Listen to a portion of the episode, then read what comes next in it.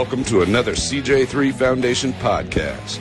I'm your host and the director of the CJ3 Foundation, Eric Thomas. Give me your undivided patriotic attention as we're about to impart on you another story of service and sacrifice representing our mission to serve our nation's wounded heroes. You're listening to us here in the land of the free because of the brave. Let's uphold our oath, leave no warrior left behind, and support our thin green, blue, and red lines. Why? Because this will defend. Uncle Sam and CJ3 want you. This is a CJ3 podcast. Well, starters, thank you, Mr. Eric, for letting me join and help you with my new project. Yep.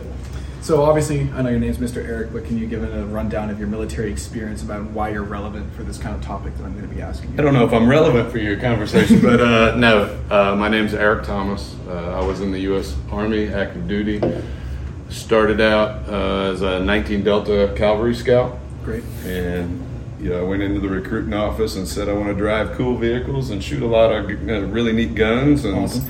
They said, have we got a job for you? And smiled and sent me on my way. And so I went to Fort Knox, Kentucky, did basic training and AIT, one station unit training, so 5.5 months there. Went to Fort Stewart after that, then back to Fort Knox to run privates. And then I switched jobs in the military to 97 Bravo counterintelligence special agent. And I did that until I got out. So basically, you're telling me you had a long and extensive list of being in the military. So that being said, you would know a lot of the ins and outs of what goes on. And even more so because I run a charity that supports veterans. And so, between those two, extensive experience of working with soldiers and trying to help them out. Yeah. And obviously, I'm guessing you enjoyed your time in the military, but could you explain furthermore about the process of leaving, the pros and the cons of what was going on there? So that's a hard process, man. And it's changed some. So I got out in 2007.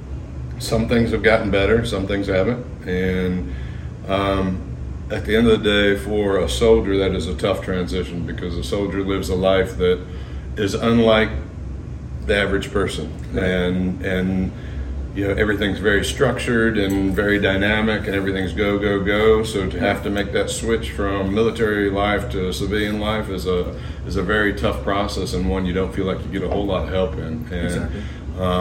I can tell you specifically for mine, I was in Iraq for a year, deployed from Korea.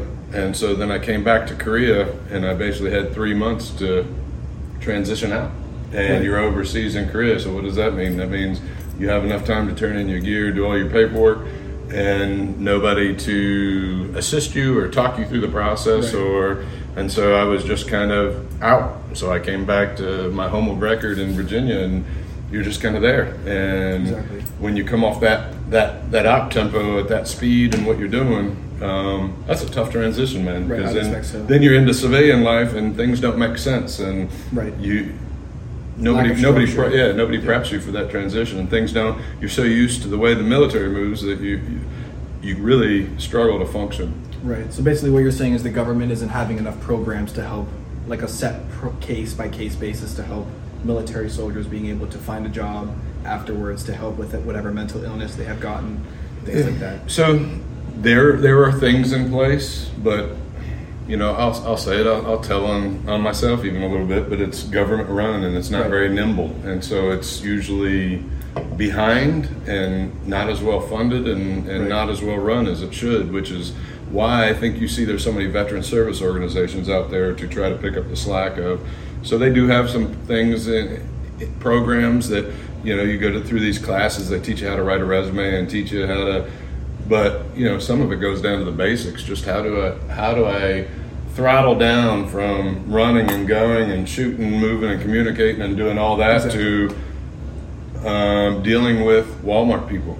Exactly. And I know that sounds silly, but my God, man, I didn't have to deal with that stuff in the military. And so that stuff would stress you out. Exactly. So let's get back to, you said shooting and moving and going through the daily motions. That obviously for certain people can bring something called PTSD, post-traumatic stress disorder.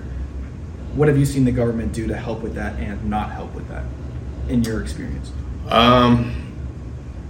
So the military is addressing it, and they've acknowledged post-traumatic stress disorder, and I will throw in traumatic brain injury because those are two injuries that seem to be very prevalent. And I think the numbers are higher than what we believe. I think at the end of the day, for most deployments, you're seeing and doing things the average mind and brain is not meant to consume and process. Right. You're seeing death, you're seeing destruction, and that's not how we're brought up, right? And so I don't think we're doing enough. I think they've started, but once again, it's a government-run system, and I'll speak specifically about the VA. Right. I did not go well through that process. It was group therapy. It was over and over again. Tell me about your problem. Tell me about what caused this, and write about it. And my problem with that is each time you talk about it, all you're doing, think about an injury. All you're doing is ripping the scab off each time, and you're almost recreating the incident. Yeah. And that's not the way you do it.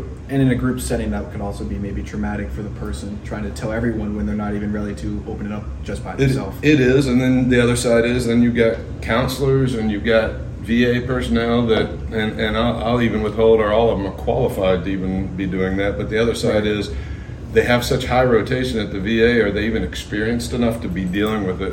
One of the big problems a lot of us have is we don't want to talk to them. It's because they don't understand what we went through. They don't. Okay, great. You read the textbook. This is a checklist you're supposed to go through. Yeah.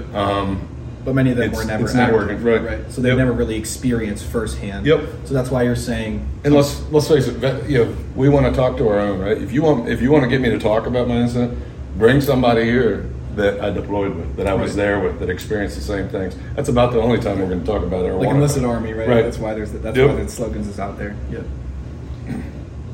And I've already talked about job transitioning, so we'd like to we'll talk about that a little bit. Yeah. And that's a tough thing, right? So the jobs you do in the military don't often translate out to civilian sector, and so it is tough to come out, because one, civilian work doesn't always make sense to us. It's different.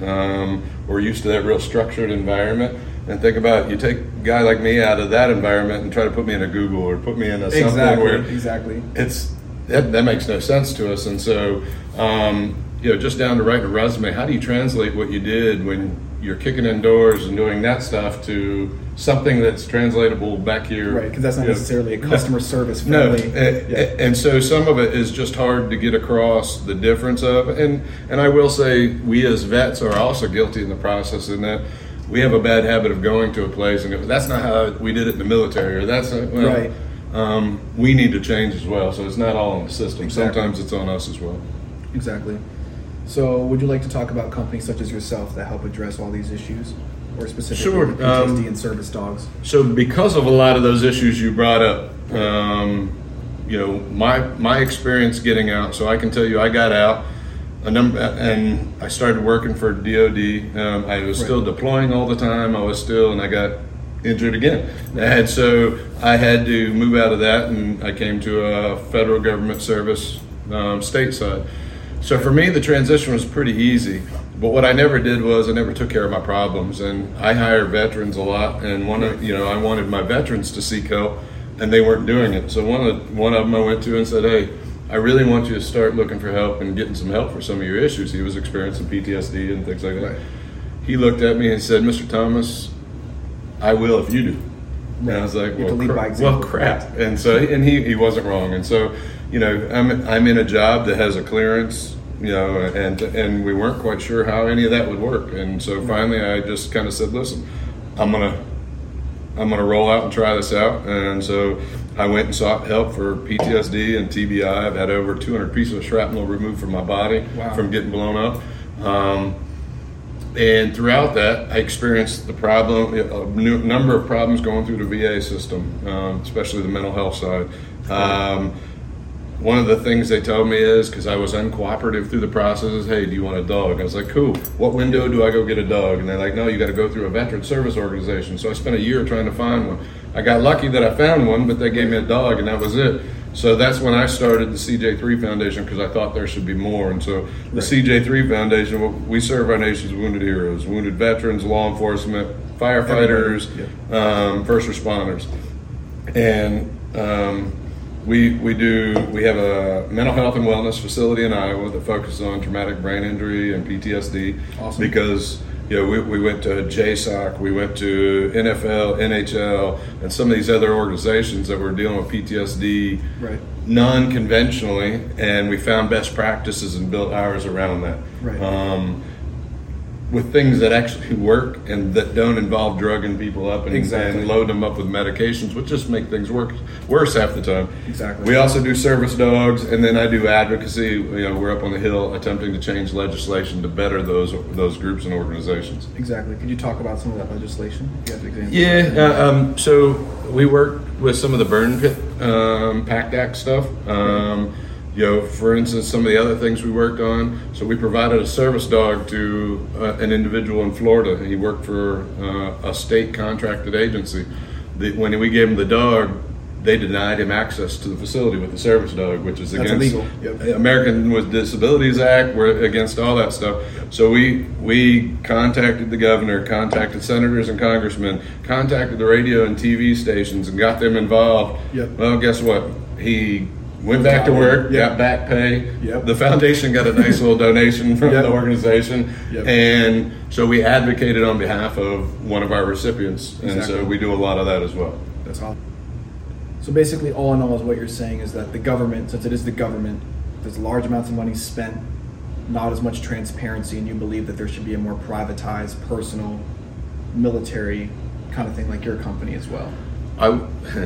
So I will say this, the government by design is not as nimble as right. as a veteran service organization. I think the government and the veteran VA and things like that, those entities need to do a better job of recognizing and veteran service organizations like CJ3 Foundation that have a process that works and right. get behind those, and instead of recreating the wheel or instead of trying to do it themselves, help fund, help be part of, and right. help make those things work, because there's a lot of places it's happening better than what they're doing. Right. And some of it's not their fault. Some of it has to get legislatively approved, and nothing right. moves quick when you do that. And exactly. you know, it's about government funding and all that. Well, we don't have to worry about any of that. And exactly. so they do have a couple things in progress. They're in a test phase of funding some private veteran service organizations for their dogs. Yeah. And so instead of the VA doing it, they're going to help fund some. The problem is their policies, not even realizing it, excluded over half of the service dog organizations across the United States just by right. the way they wrote the policy. Right. So there's still a lot of work to do. I will give the government credit and the VA credit for their acknowledgement of PTSD and TBI. Right. And their attempt at it, I just think they're not nimble enough to move quick enough to get it done.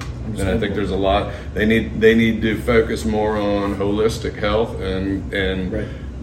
get away from some of Big Pharma. Exactly, because Big Pharma has all the contracts, so of course them and the government are hand in hand. And sometimes, you know, the drug may help them with this, but it's screwing them up in a whole lot of other places, and, right. and you know, depression and all that other stuff. And exactly. let's face it, suicide's a big problem, right? That 22 yep. a day number exists for a reason. And predominantly in men as well. And we need that to go away. Exactly. So, what else you got? Honestly, Mr. Eric, that's all I kind of have. Okay. What do you want to know? Just any questions in general? Yeah, why are you in Sea Cadets? Because I think it's awesome.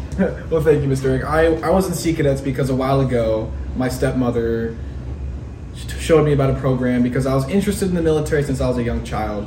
But I was honestly a scrawny kid. I still am a little scrawny. I'm only 165. But you're in the gym. Come on, we're in the gym. We're in the gym together, yeah. I'm 165 now, but before I used to weigh about 125 pounds about 3 years ago.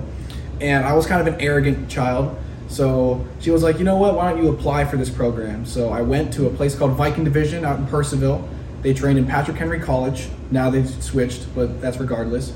I tried out, and I completely bombed the physical fitness test. I got 14 push-ups. 20 sit-ups, like a 730 mile. It was horrendous. I won't tell anybody at the gym. That was horrendous. And it really hit me. It was a real reality check that the world doesn't revolve around me, and that I need to improve myself as a person before I expect others to look up to me as a leader. So when that happened, I decided to hit the gym, start reading more books like Jocko Willink or David Goggins, mentality, things like that. And now we've improved. Push-ups in the minute 63 and 2 minutes 75. mile, sub six if possible, pull-ups 23, sit-ups 100, and it's all about all the mentality thing. So then what's the go? After high school, after Sea Cadets? After high school and Sea Cadets. My mom was really pushing for college.